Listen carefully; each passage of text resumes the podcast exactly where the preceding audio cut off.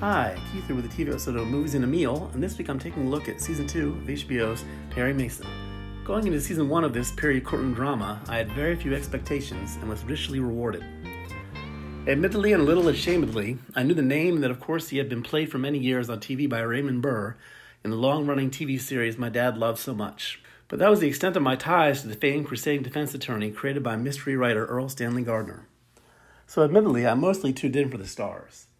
The American star Matthew Rhys as Perry, and even better, the enchanting Juliet Rylance as his partner in lawyering, Della Street. Throw in a wackadoo plot involving the gruesome murder of a baby who's the victim of a citywide conspiracy and a kidnapping gone wrong in the seedy days of 1930s Los Angeles. Then add in Tatiana Maslany, while watching truly anything, as a charismatic preacher with a dark side, and you've got me hooked. So the big question for this season two, which has its penultimate episode this week, was how in the world do you follow that up? Well, thankfully, with a tighter story that delves even deeper into the city's underbelly, but also fleshes out the lives of Perry, Della, and the supporting cast in interesting ways all around. The story in season two involves the murder of a prominent Los Angeleno and how two young Mexican immigrants are put on trial as the prime suspects. To tell you any more would be criminal, but just know if you like hard boiled detective stories cross filed with great courtroom drama, Perry Mason season two definitely delivers. And even more than that, the characters in season two take on whole new and engaging arcs.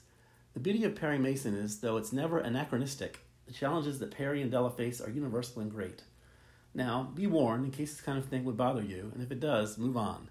But Della, at least in HBO's version, is a very open and free spirited lesbian, and Rylance embraces all of that spirit in season two.